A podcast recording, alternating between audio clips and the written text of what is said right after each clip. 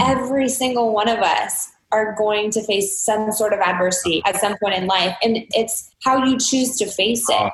Putting purpose to your pain is resilience. Being a victim doesn't do anything for anybody, including yourself.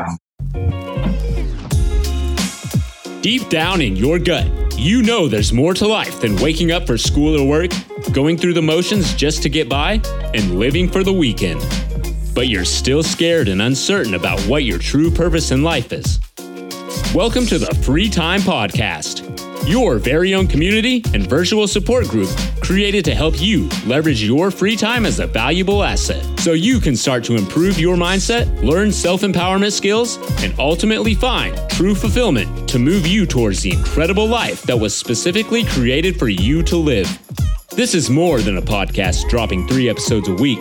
This is a movement built around real people sharing real stories, focused on helping you make the most of your life by becoming super intentional with your time. Brought to you by your host, Karl Sona. Now, before we get into today's episode, I'd like to make a quick announcement. We're on a mission to build a movement here around the topics of self-empowerment, mental health, and personal fulfillment. These are all some really big topics that we all deal with as human beings, but also they're topics that will look a little different for each of us as individuals. And so I'd love to put a name with the face and learn more about who you are and where you are currently along your journey. So I'm super excited to announce that I'm offering free 15-minute Zoom phone calls with me in order for us to get better acquainted. If you're at all interested in this, please hit the link to my calendar in the show notes below to sign up for a time, and I'll see you there. Now, without further ado, let's jump into our episode today. Hey, everybody. Welcome to another episode of the Free Time Podcast. Today is a very special day. I'm joined by one of my dearest friends, Fabi Powell. Fabi is an incredible young woman and just an insane visionary. Fabi and I got connected back in Nashville, the good old Nash days when I lived there. And she's actually the founder of the Josh Powell Foundation, an incredible nonprofit that was inspired by the late First Lieutenant Josh Powell that really seeks to empower those that are newly diagnosed with sarcoma, really, really rare bone cancer. Fabi, welcome to the show. Thank you so much. I'm so excited we're finally able to sit down and do this now that we have all this free time. I know, literally. It's crazy that this is what it took. I feel like you and I have been talking for at least a couple of months about having you on because your story is so incredible and so impactful. But obviously our schedules are nuts and you got 3 bulldogs there at home that are keeping you pretty busy. It's kind of tough to pin you down. Fabi, you're really special to me, and I want to kind of give a little bit of context to the audience because I've gone off on this venture to start this show, and it wasn't an overnight thing. And it took a lot of encouragement from people like you to really help me understand that I had something to share. And, you know, over the years, as I've gotten to know you and as I've learned more about your story, you've just been a huge catalyst and a positive spark. So I just want to commend you for just being an incredible person and for putting yourself out there. I think that's huge. You know, you and I connected back in Nashville. We met by the pool. What were you guys up to that day? Do you remember the first time we met? Yeah. Natalie and I were at the pool, and I think it was you, Vinay, and was it Megan? Was Megan there? Yeah, it was Megan. Megan and Sarah. I know Sarah was there. Anyways, there was like no one at the pool. But Natalie and I were like in the water, and then you guys just showed up, and of course Vinay's like the connected world, and we just all started chatting, and the rest was kind of history from there. The rest is absolute history. I was newer to Nashville. Benet was one of my dear friends, actually one of our dear mutual friends. And yeah, he opened that up so brilliant. But I remember spotting you. I remember thinking, oh, like she looks really cool and interesting. Like I wonder what she's up to. And even before we said anything to you, I kind of had in my mind an idea of what you were going to be like. I don't know if that makes any sense. I mean, do you come across people that tend to put you in a box? I mean, you're this blonde woman, you're well-spoken. What's that like for you? You know, it's sometimes challenging because I think sometimes it comes off as like unapproachable. And I'm not super outgoing right off the bat either. So I think it's by fate that I meet incredible people, because I feel like it's easy to judge a book by its cover. I've had many people throughout my life who've become dear friends of mine that have told me, you know, later on, oh my gosh, when I first met you, I thought you were X, Y, and Z. And then I got to know you and you like totally shocked me as to who you were and what you were about. And I think that's kind of amazing to have people have this learning experience that, I mean, we all judge. It's just part of human nature. But I think the more open-minded we can be and the more open we can be to accepting people who are maybe not typically like the person that you would befriend, I think the more frequently we get surprised by incredible people that end up being, you know, amazing individuals in our lives. I've kind of learned that through, and I know we'll get into this down the road, but through being a young widow and having a unique story, I've had an opportunity to meet all kinds of different people that in any other circumstance I would probably never cross paths with or would never be super close with. And I think those are the friendships and relationships that I cherish most, are the ones that kind of came about in not an average way, I guess. Yeah. I know there's something to be said for the serendipity and the mysteriousness behind life, because I'm sure you would attest that, you know, being a young girl in Southern California, you didn't grow up dreaming about leading a nonprofit that inspires. Oh God, no, I didn't even know what it was. And then I'm like, who am I? I do skincare for a living, and here I am like trying to change the world. Yeah.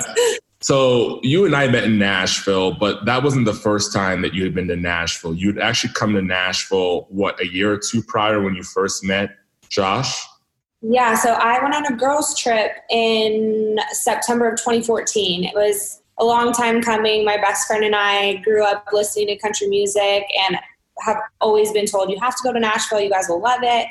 And so we finally planned a trip. We planned it around, like, I think there's a Titans-Cowboys game that we went to, and then Jared Beeman was playing at the Ryman. So we're like, oh, this sounds like a good weekend to go. There's fun activities, and then we can kind of just play the rest by ear. So we ended up flying out on, obviously I didn't know at the time, but we flew out on 9/11, which was Josh's birthday. Oh, really? And then isn't that crazy? That's part of the reason why I joined the military, actually. Oh, wow. Okay, we'll have to get into that. I never knew that part. Yeah. So we went on the trip and I flew out there on his birthday, which I'm like very weird with numbers and just, you know, yeah. I think that everything's connected and I don't know. I'm just like a strange bird. There's magic to that though. Yeah. So flew out on his birthday and then I didn't end up meeting him until my last day on that trip. After the football game, we ended up going back to one of our favorite bars that we had discovered on our trip, which was Honky Tonk Central. And he was down with his buddies to watch football from Fort Campbell, which is right on the border of Tennessee and Kentucky. And he walked into the bar and we locked eyes, and the rest was history there too. It was just one of those weird right place, right time situations. I know without a shadow of a doubt that Josh was placed in my life for a reason, and I was supposed to love him unconditionally and vice versa. And yeah. So I'm really curious about that first interaction between the two of you, because I think it really sets the stage for how the story unfolds shortly thereafter. But take me back to that first interaction. So yeah, you walk in, there he is with the homies. How did you know that this was deeper than an infatuation, right? I mean, it's Nashville. I'm sure it wasn't the first time on a trip that you saw an attractive guy, but like, what was it about this gentleman? Like, what was it about Josh that immediately captivated you? There must have been something. So he was intriguing, but I'm typically the type of person where it takes me a long time to meet somebody that I'm like actually intrigued by, where I'm like, I could see myself being with this person, or I could see myself marrying this person. That doesn't happen to me very often. I'm not like, I was never boy crazy growing up. I never had like these huge celebrity crushes. So it always was based off of chemistry and just like that feeling that you get. And I didn't have that right away.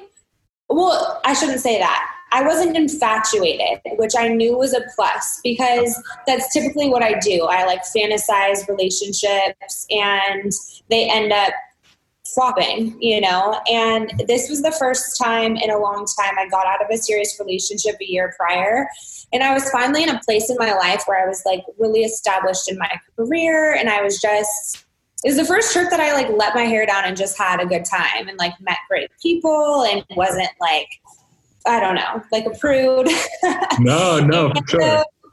And so when I, yeah, I'm like, oh my gosh, this is so fun. Why have I waited my whole life to be like this? But it was, I don't know, there was just something about Josh where he was so easy to be around. It was like very comfortable. Mm. And I wasn't intimidated by him, but he was also very attractive. And he was like shy enough, but confident enough at the same time. And I don't know. I honestly didn't think that we would ever see each other again. I thought like, what a wonderful trip. I met numerous people that I enjoyed myself with and, you know, just people from all over. There was a guy from New Zealand who was road tripping with his twin brother across the US and he was incredible. I met another guy who was also military. He lived in Nashville. We met like, I don't know, like probably 10 people that we stayed in contact with after the trip. So it was like, Nashville in itself had this amazing energy. And then there was Josh. And I went back home and we both kind of were like, wait, are we really never going to see each other again? This is so sad. And we started FaceTiming like that next day and never stopped. And just, it was probably the first FaceTime date that we had where we talked for, I don't know, 2 or 3 hours, and he's not a phone person at all. I'm really not a phone person either, but if I like somebody and am excited about them, obviously I am gonna get excited about it. Yeah, and he just, I always tell people this, and I had this dream in my life that like whoever my future husband would be, that he would be like a little piece of all the best parts of everybody that I've loved throughout my life. And he was exactly that.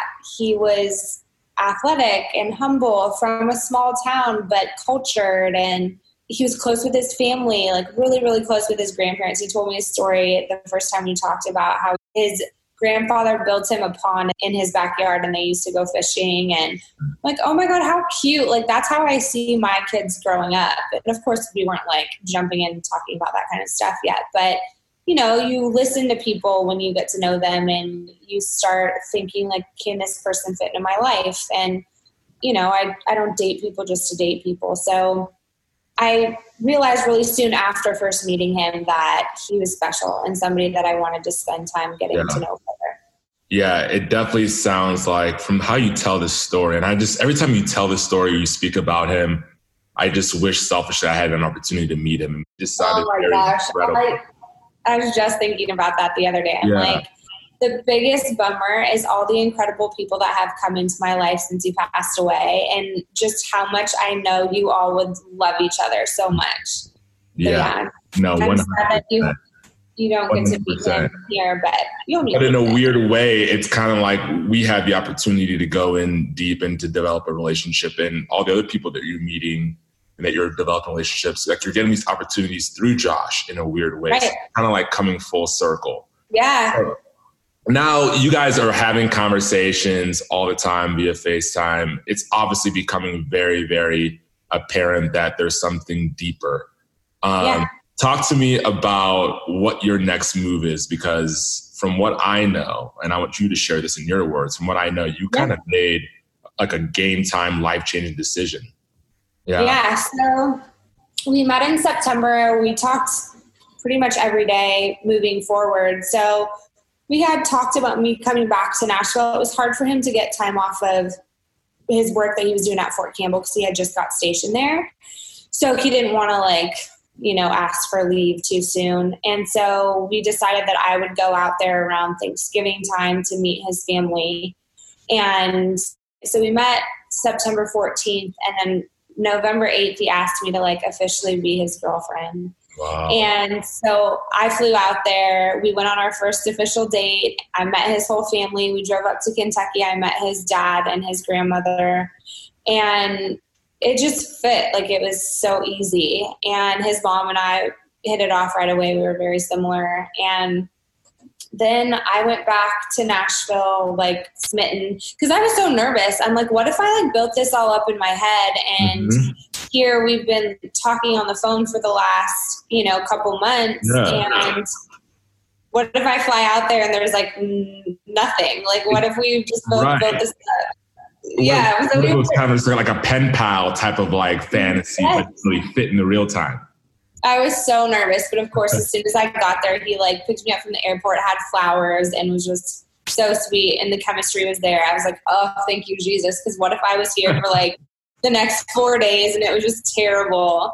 But that's just me, obviously, putting my heart on the line, just taking the risk. But in the meantime, I forgot to mention kind of an important part. Josh had just gone through Ranger School prior to being stationed at Fort Campbell in the summer. And he was having some lower abdominal pain. And so while we were talking September and October, he had told me that he had a doctor's appointment to go get it checked out because he also had had a sports hernia operation while he was at West Point. He played football for Army there. And he had a sports hernia operation done, and he thought that maybe he had another hernia. And so in October, he went to the doctors. They did a biopsy, and it came back undiagnostic, so they had to do an open biopsy after that. So no answers, but they thought that he had a tumor, not a hernia. And so in October, we had that conversation. He was really nervous, you know, after going to the doctors and them telling him that he might have a tumor. You know, I just told him, well, let's just not jump the gun. Like, we don't know if it's malignant yet. It could just be something benign. We'll just wait and see and cross that bridge when we get to it. So I go there in November, come back, and then I believe it was 10 days after, like somewhere around November 18th, he got the results back, and they had diagnosed him with synovial sarcoma. Wow. So it was really soon into our relationship where we started kind of dealing with heavier real life things than, you know, a normal couple would. Yeah. And you know, it's funny because he tried to get rid of me right away. He was like, I would never expect you to stick around. You know, I think you're the most amazing person I've ever met, but I would never think less of you if you decided that this isn't something that you want to continue with, you know, the circumstances that are laid out on the table. Right off the bat, without question, I was just like, I'm already in love with you. I'm not going to, like, fall out of love with you because you are diagnosed with cancer. If not, it makes me want to love you more through this. Wow. And so we just never talked about that again. And I just stuck by his side. And then he planned a trip to come out to California to meet my family in December. And then shortly after that, I came out for New Year's Eve. So we did back and forth for a little bit. And then soon after that, I decided, you know, with him starting chemo and radiation and all of that, it was so hard to be far away. You know, just imagine being in love with someone and then going through, like, the hardest days of their lives, and you can't be there physically. Right. So I moved to Nashville from Southern California in March. Okay. So 5 months after we met. With him? Not, well, kind of. So I temporarily moved in with his family. And he had a house up in Clarksville where he was stationed, but was staying with his mom and stepdad because Vanderbilt, where he was being treated, was a lot closer. Yeah. And so we both moved in with his family until I found a place. And then I moved out in April, like just a month after I moved out there. It just took me a month to find a place. And I got a 1-bedroom, and he didn't move in with me. We set, you know, good boundaries because we didn't want, like, what if this wasn't a forever thing? Like, I didn't want to make him feel like you have to stay with me for the rest of your life because I moved out here for you. Oh, yeah, that's a good point, because there can definitely be a little bit of sentiment in the air. Not saying that either of you, you know, believe this, but there can be a sentiment that, all right, like, this girl's picked up her whole life to move out here for me. Yeah, like, pressure. I get better. And maybe she's not the one, but now I owe it to her. Like there can be that weird sort of, like, exchange going on in the back of people's minds, for sure. For sure. So we had those conversations before I moved out here, just to make sure that you know, we thought of every scenario, and that me moving out here was still a good idea. And I told him, I was like, listen, if this doesn't end up working out, I'm still going to stay in Nashville. Like, I fell in love with the city. I've outgrown Southern California. I need a change in my life. And so because of that, I think it was easier for him to digest and not feel so much pressure for me, you know, leaving everything that I know and love in California to come out here. So it wasn't long after I moved into my own place that we then got a bigger one bedroom and moved in together. But, you know, we were very cautious about not rushing in too quickly because of the circumstances, but also not wasting time because we were so in love with each other. Yeah, no, I love that you bring up this concept of time. You know, this is the Free Time Podcast because I am very passionate about the time that we have to ultimately find our purpose and make the impact that I think we're all put here to make in our own individual ways. But time's tricky because you don't really know how much of it you have. Like, you just can't go log on like a calendar bank account and be like, I have this many days or years left, and thank God you can, because that probably drives us crazy. But like, Josh has been diagnosed, you move out here, you guys are doing life. I mean, is there ever any point during that whole kind of unfolding of events where you start wondering how much time he has left, or is just Josh wondering how much time he has left? Like, what's that conversation like between the two of you, and how are you managing the time as best as you can with everything going on? Yeah, that's a great question. I love how you phrased all of that. So to answer it as easy as possible is no. Like, we never thought that this cancer was going to take Josh's life. So did it help us understand that the chances of his life being cut shorter than normal would be higher? Yes. Yeah. But we didn't feel like rushed to do things, because when he was diagnosed, his tumor, although it was huge and in a very tricky spot and a very shitty cancer, it was contained. And because of that, until it metastasizes, you don't really feel like you're on a time clock, right? Because there's still hope. There's, you know, multiple treatment options available. It wasn't until we got to a place where his cancer had metastasized, we had tried numerous treatment options that weren't successful, that we were like, oh God, like, what now? What happens if we can't find something that works? And so that wasn't until the spring of 2016. So we had a year. You had moved out the previous year, right? Go ahead. Yeah. So we had a year where we lived life very full, but also very hopeful and very optimistic. So we didn't feel like time wasn't on our side, but at the same time, you know, you definitely live life differently once you are diagnosed with cancer at 25 years old.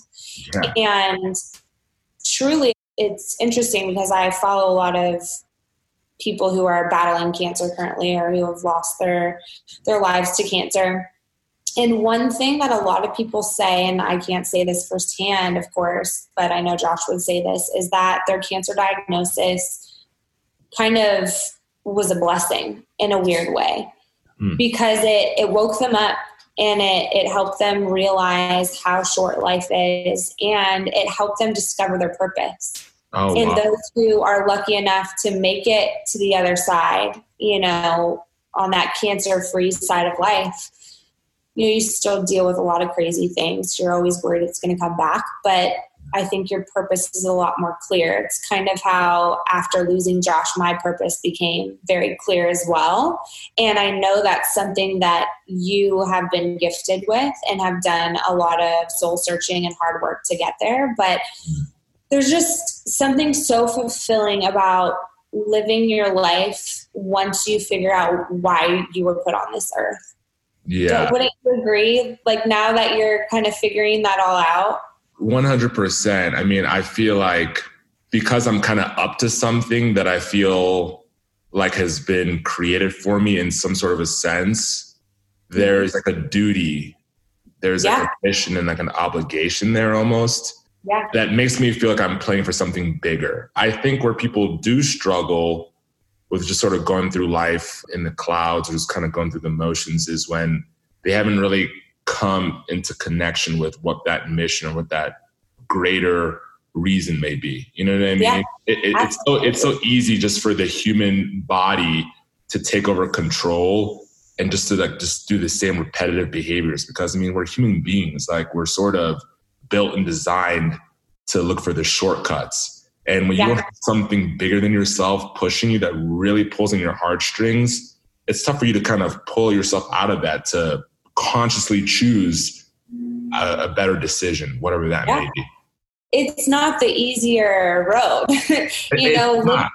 Living your purpose, that's something, it's your passion project. It's what you do outside of what you get paid to do, which you're usually doing, 40, 80 hours out of the week. So your free time is spent doing more work, but work that's important and that matters to you and that has a bigger purpose. I always tell people, finding purpose within your pain is the key to surviving heartache, pain, and adversity, I think. Yes. For me, that was a no-brainer. Yeah. I was like, this isn't my story for no reason. I'm not a 29-year-old widow. Oh, man. For no reason. I have to find purpose within this painful experience and help other people who will come after me, or people who are already in the thick of it who need help getting pulled out of it. Yeah, I love that. One of my favorite motivational speakers / mentors, Ed Mylett, talks a lot about this. And he said, yes, I just had a phone call with him the other day. Oh, we got to talk about this offline. Yes, he is so incredible. Maxed out.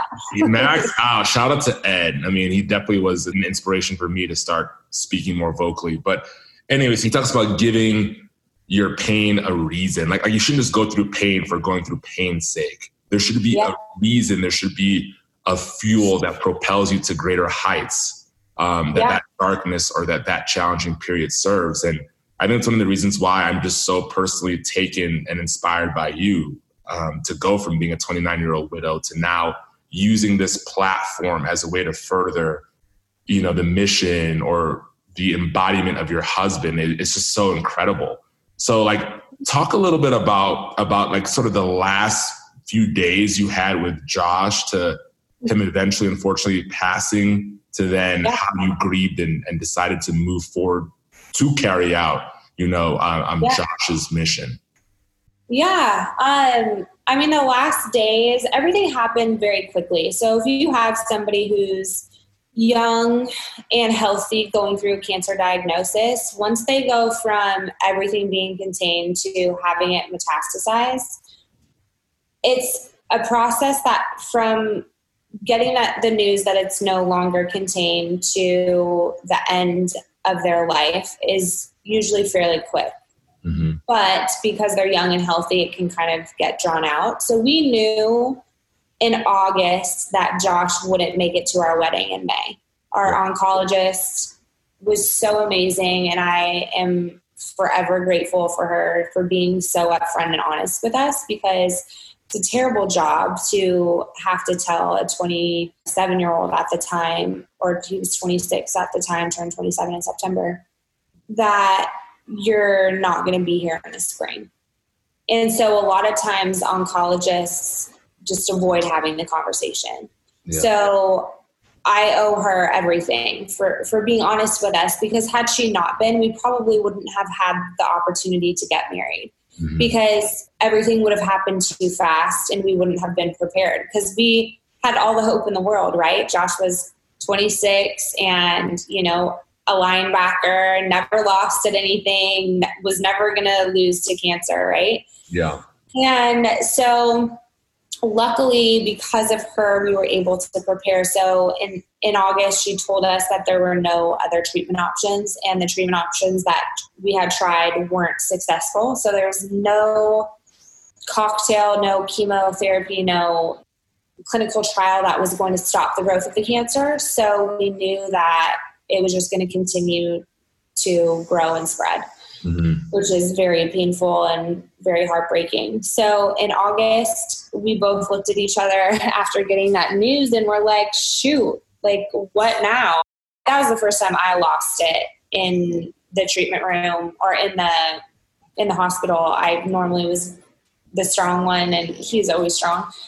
But I lost it because I knew what was coming, and he was like, we need to have our babies. And I'm like, babe, we need to get married. And he was like, I know, we need to do that too. He's like, why don't we just move our wedding date to our engagement party date, which was in November, because all of our friends and family were coming for that anyway, coming in town from California. And I was like, oh, that's a great idea. So we just got on the fast track in between going to our Major League Baseball stadiums because that was our bucket list. Yeah. In between that, visiting West Point, we never stopped doing stuff. So in between all of that, we planned a wedding in 2 months. And we ended up getting married on a rooftop downtown Nashville. So very full circle to where we met. And we got married November 12th, and Josh passed away on December 13th. So the last days were really just Josh being Josh, like in the palliative care unit, not able to do anything on his own, telling me that he wanted to go duck hunting. And I'm like, what? Wow. He also wanted me to like go to Foot Locker to enter this lottery so he could win this pair, not win, but like become eligible to win this pair of Jordans that he wanted. And I'm like, only you are like on your deathbed, still living life and still like making plans for the future. And that's why his legacy exists, because that's how everybody should go out. Not succumbing to cancer, not giving cancer power over you. And I actually told this to Ed Mylett when I was talking to him on the phone. I was like, I am on a mission to end the phrase, he lost his battle to cancer, or she lost her battle to cancer. Because I don't think that cancer ever deserves a win. I just don't think that phrase should exist. I think his life was taken by cancer, or, you know, cancer stole her life, whatever phrase you want to use. But I always say cancer never wins, because no matter what the outcome is, if you don't give power to the thing that's trying to kill you, it can't win. Yeah. So Josh left this earth 3 days after Army beat Navy for the first time in 14 years. And I swear to this day, he hung on just for that.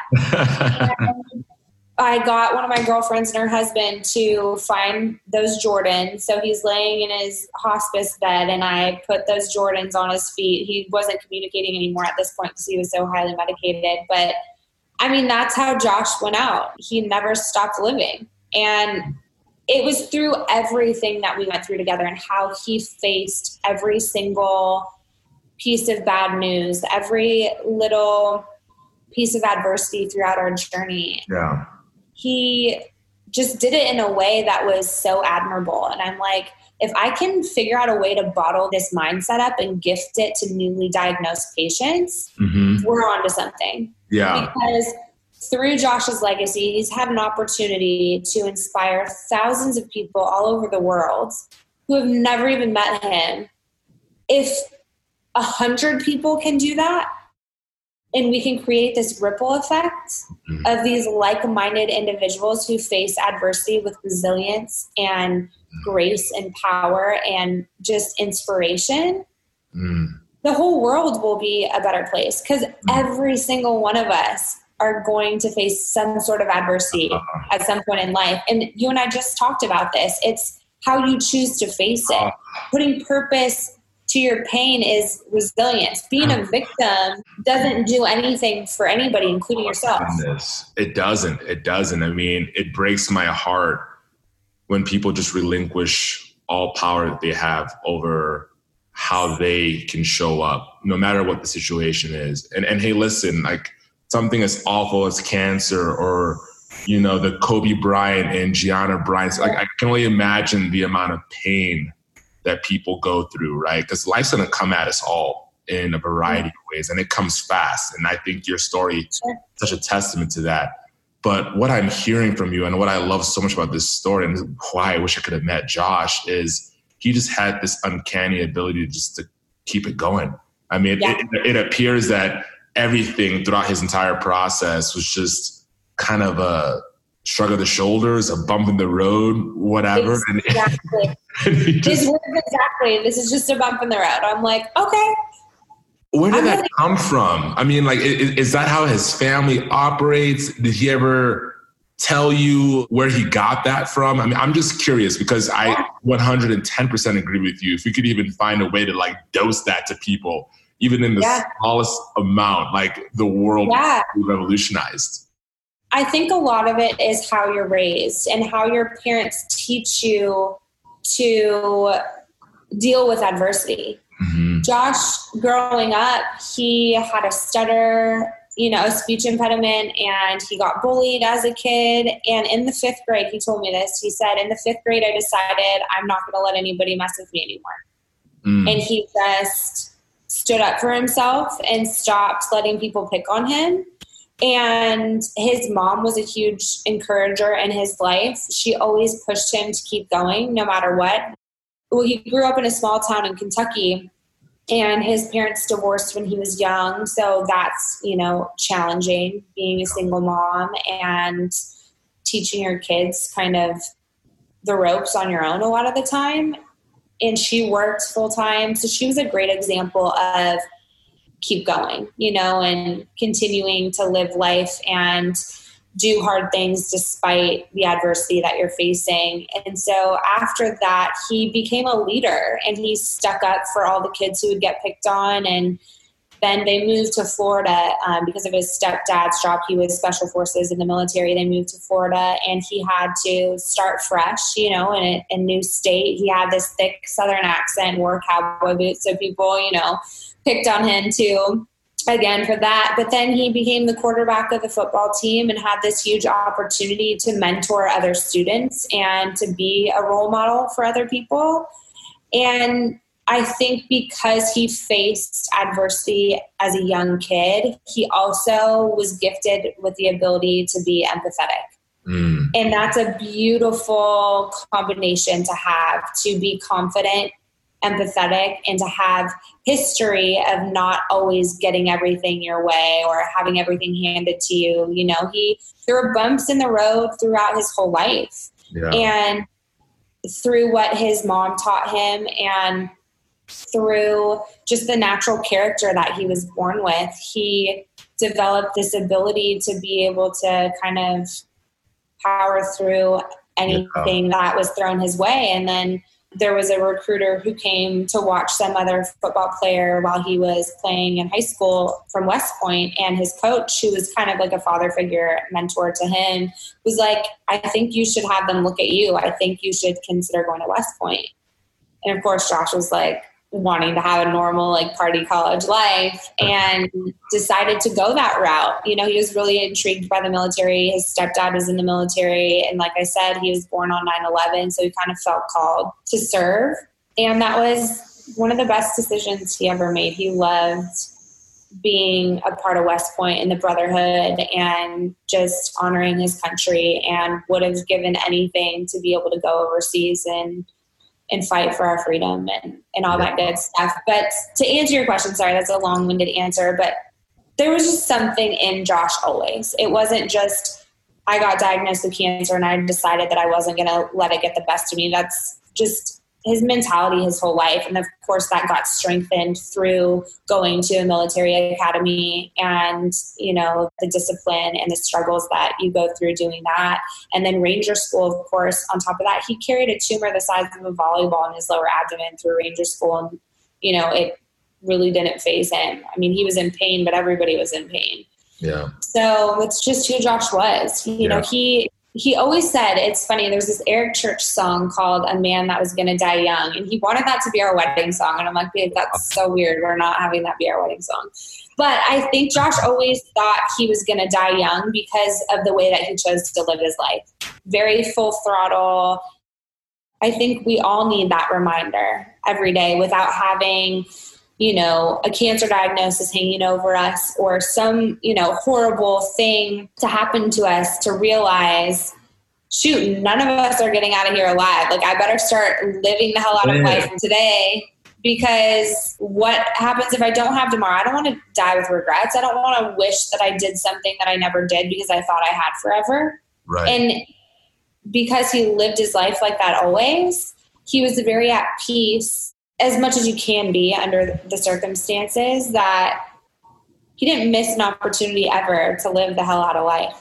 Yeah. And that was such a beautiful thing for me to witness, and to be able to know that he did have so many life experiences in the short 27 years that he had here on this earth. And now I live for both of us. So here I am, like, jumping out of planes and doing all this crazy stuff that I would never do. But I'm like, well, when in Rome. I mean, thank you so much for opening up and just sharing that with all of us. I mean, truly remarkable man, very remarkable man. And I just want to go out on a limb and say that I've got to imagine that he is just so beyond proud of you, Fabi, for running with this and for championing that same spirit that he lived with. I think that the work that you're now doing is serving as a great motivator and a great inspirator for people that, whether they've got cancer or not, sure, it's just giving them a different way to sort of look at life and a different context behind what it means to go after what you want, you know, whatever that looks like, just to pull the throttle back and go for it, because we don't know how much time we have, as we've obviously discussed. And I mean, the worst thing I can imagine is having that death moment come and thinking about all the shit that I didn't do, or thinking about the unfinished. Yes. And this brother went out with nothing unfinished. I mean, married the bride of his dreams, got the Jordans that he wanted, and now is continuing to find ways to impact lives even beyond, you know, his physical being here. How beautiful is that? It's absolutely beautiful, I think. So, wow. Thank you so much. Absolutely. So we're coming up on time here, but I do want to talk about the work that you're doing at the Josh Powell Foundation. Talk to me a little bit about the decision to actually go out on your own, put on your entrepreneurial hat, and bring that to the world. I mean, obviously you recognize the need of those behind Josh being diagnosed with this really nasty disease, but what was that decision-making process like, and what sorts of things are you actually doing with JPF to help other people? No, great question. Thank you so much for asking that. Super daunting task, you know, starting a nonprofit. It's still a huge learning curve for me. So I'm still learning as I go. We're still building up, you know, a board right now and setting up our bylaws and all of that. But up until the point where I started it, so Josh passed away in December of 2016. And then I actually officially filed paperwork for JPF in April of 2017. So shortly after. And there was just no question, you know, everything that you guys have heard of Josh, you can understand why this legacy exists. And I knew in my mind that I wanted to tangibly support patients that are diagnosed today. I wanted to be able to support and help. And, you know, there's a lot of other nonprofits that, you know, raise money for research, which is very important. And we actually donate to those foundations as well to help support. But our biggest thing was tangibly supporting these patients, watching Josh go through his battle and watching his strong mindset help him face all the curveballs along the way made me realize that that is such an important piece of the puzzle that needs to be kind of drilled in at the very beginning. So what I started to do was I started connecting with his doctors, oncologists, and tried to figure out what the unmet needs were. And there just really wasn't in the sarcoma realm. So there's about over 100 different subtypes of sarcoma cancer. So they say it's rare, which it is, because every little subtype is rare from a number perspective. But if you look at sarcoma as a whole, I swear I meet somebody once a week that has some sort of direct connection to somebody with sarcoma cancer, if they aren't directly related to it as well. So we wanted to mentally empower these patients, like first day of treatment. So what I decided to do was I kind of looked through Josh's things and gathered kind of a list of items that he would take with him to treatment every day, and his items that he kind of wouldn't leave home with and just always had nearby. And I decided to create what we call a Powell pack. Yeah. And it's just a drawstring backpack that has our keep going slogan on it, strong mind, strong outcome. And in that backpack are just functional, motivational items that patients will take with them to treatment every day as a constant reminder to keep going. So in the packs, there's a wristband that Josh had created when he was battling that says, keep going on one side and never die easy on the other side. And then the statement that he wrote, which explains kind of what keep going means. And inside the brochure kind of explains why JPF was started and what this pack is intended to do. So when patients receive it, they're not like, what the hell? So inside is also a leatherback journal with the Keep Going logo on it, Strong Mind, Strong Outcome. Josh wrote everything down. He got all the thoughts that were swirling around in his head onto paper, and I think that helped him mentally a lot through his battle. Also, you have all kinds of different appointments that you have to keep track of. You can't ever go anywhere without a pen and paper. So we've got our journals in there. He also has a super awesome water bottle that he put all these fun stickers on that he would take with him every day because you can't stay hydrated enough in general, but especially when you're going through chemo and radiation. So there's a water bottle in there. There's also a Keep Going beanie in there just for when patients go through chemotherapy and lose their hair.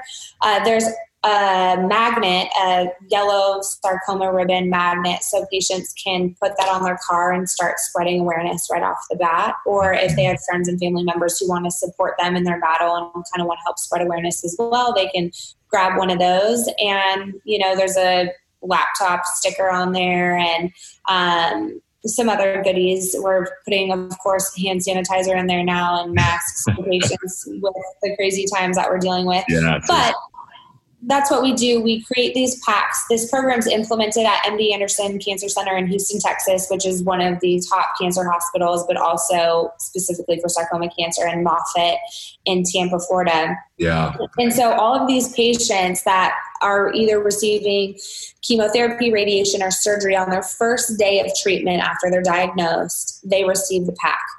And timing is crucial because this is the time when these patients are most scared and nervous and feel like this is the end of their life. And I think it's the perfect opportunity to share a story of somebody who had walked in their shoes prior, who chose to face his battle with resilience and never let cancer get the best of him, regardless of what the outcome is. And it directs them to our social media platforms where we share stories of other like-minded individuals who have also faced a similar situation and are either, you know, on the other side of this, and they can give them all the hope in the world, you know, or people like Josh who didn't make it, but still left this incredible legacy and impact because of the way that they chose to face the battle. I just love that so much. I love that so much for two big reasons. One, the community aspect. I can only imagine receiving that diagnosis. It's got to be soul crushing. And you probably go in the scarcity mindset. Why did the world give me this? I'm the only one. So having that community, I think, is so huge. And then two, Josh was obviously special, no doubt about it. But I think people having the opportunity to see that there is still the option to choose something different in terms of being a fighter and not going down easy is just so empowering, and it's just so huge. I've got to imagine that really gives people a championship type mindset. Like, all right, you know what? This is what it is, and it's unfortunate, but we're going to battle. And we're not just laying down this thing. And that's why I love you, because you got it from the very beginning. The first time I ever shared any of this with you, you were like, yes, like, I love this. I'm so about this. And that's why when you wear your Keep Going shirt, or I wear my Never Die Easy shirt, or whatever it may be, it is that it seems silly because it's just a tangible item. But you look at it and you're reminded, my day was shitty, but it beats the hell out of the alternative. And I'm not going to make excuses. I have to keep going. Yo, I literally have goosebumps on my bald head right now. Like, it's for me, honestly, it's the equivalent of like a cape.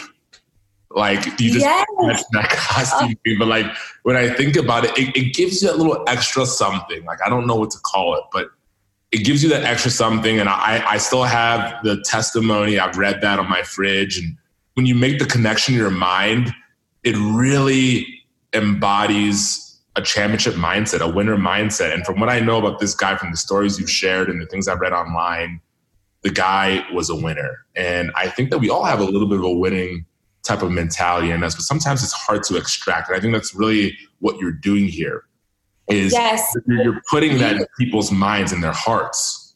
Yes, you said it perfectly. And I say this often, it's you help people understand that they have a choice, that their cancer diagnosis doesn't have to be the end of their life. Right. It may steal their life at some point, but it doesn't have to be the end from the beginning, right? And this is a testament. Like, look at this. Yes. And that's exactly right. Yeah. And the testimonials that I've received, because, you know, when you create something and you have a vision and you're like, just pouring your heart and soul into something, you just hope that it turns out to be successful or that it's effective. And to receive testimonials from patients who have received packs or who have heard Josh's story or received a wristband or purchased something, to hear how it's impacted them in a positive way and has, you know, been a source of courage, strength, and empowerment. Mm. That's just more fuel to help me realize that this is making a difference, and it's the encouragement that I need to keep doing the hard things, which is keep, you know, pushing down barriers and, you know, sitting people down and having them listen to what we're doing, because the more people that get involved, the more wider spread this can become. And eventually this will be beyond sarcoma cancer. It'll be all kinds of different types of cancer, and it'll be all kinds of different types of adversity, because it's such a universal message. It's such a universal mission, you know, inspiring the world one battle at a time. It's using whatever battle that you face in life to better the world, by inspiring people through the way you chose to face it. And I'm someone who has chose to do that. You are, Josh was. And because of that, we continue to make a difference to help people not feel alone. Yeah. And sometimes that's all it takes, is just feeling like you're not struggling alone. You're not facing this adversity alone. Fobs, you are one of a kind. I'm beyond grateful to know you and to call you a great friend. I just can't wait to continue to see how you further this mission. And I am just truly besides myself every time I get the opportunity to talk to you and just to hear more about this story. I always take something new from it, but really more about how you're using your lived experience to really help other people. I mean, I think that's the essence of life. We're not here to do it alone. We're here to do it with one another. And so I want to thank you again from the bottom of my heart for just being a person that so truly embodies that. Like, it's just so impactful. And I think you know, and I know you know, but I'm saying it one more time just so you definitely know. And with that, before we sort of pivot to my last kind of handful of questions here, I want you to kind of talk a little bit about where people can follow your journey, your story, or even potentially contribute to the JPF Foundation. Yeah, you can follow us on LinkedIn. You can follow me, Fabi Powell. You can also follow our Instagram and Facebook, Josh Powell Foundation. And then if you want to read any articles or learn more about what we do and get involved, you can go to joshpowellfoundation.org. And right now, the best way to support is through donations and merchandise purchases, just because all of our events are kind of on hold until COVID-19 passes. So all the support is appreciated. If you guys want to get involved and help us kind of spread the word, or you feel like you have a skill set that would be helpful, we're always open to having conversations about that and collaborating. So those are the best places. And yeah. I love it. Guys, please check out joshpowellfoundation.org. The website is dope. It's a cool layout. Tons of great information there. And hit the merchandise store, please. Like, I'm rocking one of my t-shirts I've had now for probably maybe almost a couple years. And it's super snug. It hugs the biceps, guys. It hugs the biceps right where you need it to. It's so soft. I sleep in it. I work out in it. Awesome stuff. Top of the line quality. And I think Fabi just came up with a ton of new like designs and stuff. So please check that out and grab something there. Fobs, we are heading into the Free Time 5. It's kind of my fun little random round just for the audience to get to know you a little bit more of a personal level. Fun questions, and you can try to answer in one sentence. Cool? Yeah, love it. Awesome.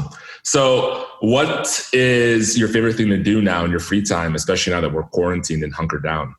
Ooh, free time. So my sister and I just escaped to the mountains. I'm a big outdoorsy person, so I like to take the dogs on a walk, like multiple walks per day. I also just bought a townhouse in the summer that has an amazing rooftop, so you can always find me relaxing, watching the sunset on the rooftop, just anything to get outside. I actually am also a huge dork, and I love doing puzzles. So I started a puzzle before we jumped on here, and I'm like really anxious to get back at that. I'm so excited. It's so stupid.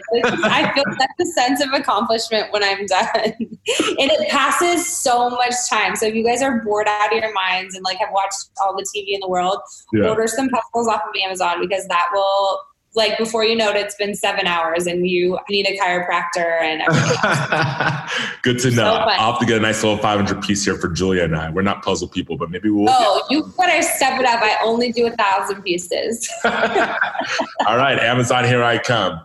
Second question. So I ask this of every guest. Pretend potential were a place on our map, like a physical destination you could go to. Fobs, what would be more fun for you? Would it be the drive or the journey to potential, or would it just be arriving in and of itself? Oh, Josh and I did so many road trips when we were together. I like have this dream of renting, or maybe my future husband has an RV, I don't know, but just driving. I think it's the journey. Like the destination is awesome, but the journey is the unexpected part of it. Mm-hmm. You know, that's where you make just unexpected memories along the way. I've met so many great people, like traveling to my destination, and just so many amazing stories from point A to point B. That it's the in-between, I think. I love it. Great answer. What's your favorite empowering quote that you'd like to leave the audience today? Could be something that you say or something given by somebody else. Honestly, I think love fiercely because this all ends. I say that all the time. But there's one thing that we're all capable of, no matter who you are, what you've been through, you know, what you're going through at the moment. We all are capable of loving one another. And there's no greater gift than loving someone fiercely. Yeah. And I had the opportunity to be able to do that and be loved fiercely in return. And there's nothing like it. I love it. I love it. I'm really big on manifestation, and I think that, you know, all great things start off as little baby ideas or thoughts. Mm-hmm. So before me and the audience today, where do you see yourself in the next 6 to 9 months? It could be personally, professionally, whatever. Oh, that's a tough question because this COVID-19 kind of threw that all off. But 6 to 9 months, I would say that I'm still going to be here in Nashville and enjoying my new home. I have a feeling that love may come into my life by then. I pray for that often. 3 years alone has been a long time. So I see that coming into my life. And I think when that happens, this person will have kind of a similar passion for serving and helping others. And Josh and I always talked about being just this unstoppable team. And I hope that my future husband kind of carries that torch and we can just take over the world. I definitely think that we'll be in another cancer center in the next 6 to 9 months. And I think that I'll have a good start as far as like board members go. And with that, I know that JPF will take off pretty quickly. We're off to a good start. We have some really awesome events planned that are on hold, but we're going to hit the ground running once this is all behind us. I love it. And that actually leads me to my last question. Do you hope to find true love again? And it sounds like you do. Oh my gosh. I am like the biggest hopeless romantic. I believe in love more than anybody on this earth. I know for sure Josh is going to send me someone. He's just getting him prepared. And I've had to do a lot of work on my own, going through this grief journey and just finding myself again through all of this. I know that we'll meet at the perfect time. And yes, it's something that I so look forward to experiencing again. Fabi, thank you so much for coming on and just blessing us with your presence and talking from the heart. Wishing you nothing but the best, girl. Oh, I love you. Thank you for having me. I'm so proud of you. And I'm just so grateful to have a friend that is as supportive as you've been. And every time I see you wearing that shirt, you always make me want to cry. Because of that, Josh will never be forgotten. Thanks so much for tuning in. Remember, Yesterday is gone and tomorrow is not promised. So there's no better time than the present to get into the arena of your life and to start moving towards your purpose and potential. Peace. Hey, I want to personally thank you again for tuning in. At the end of the day, I really do believe that we're all in this game of life to help one another out. And that the best way we can do this is through sharing our stories more openly and honestly. And so, if you like the show, please take a quick minute to leave us a rating, drop us a review, and subscribe for more. Also, I'd love to get to know you a little bit better and hear your story. Please head over to karlsona.com/chat. That's Karl with a K, SONA.com/chat to book a 15-minute free Zoom call with me, and I can't wait to see you there.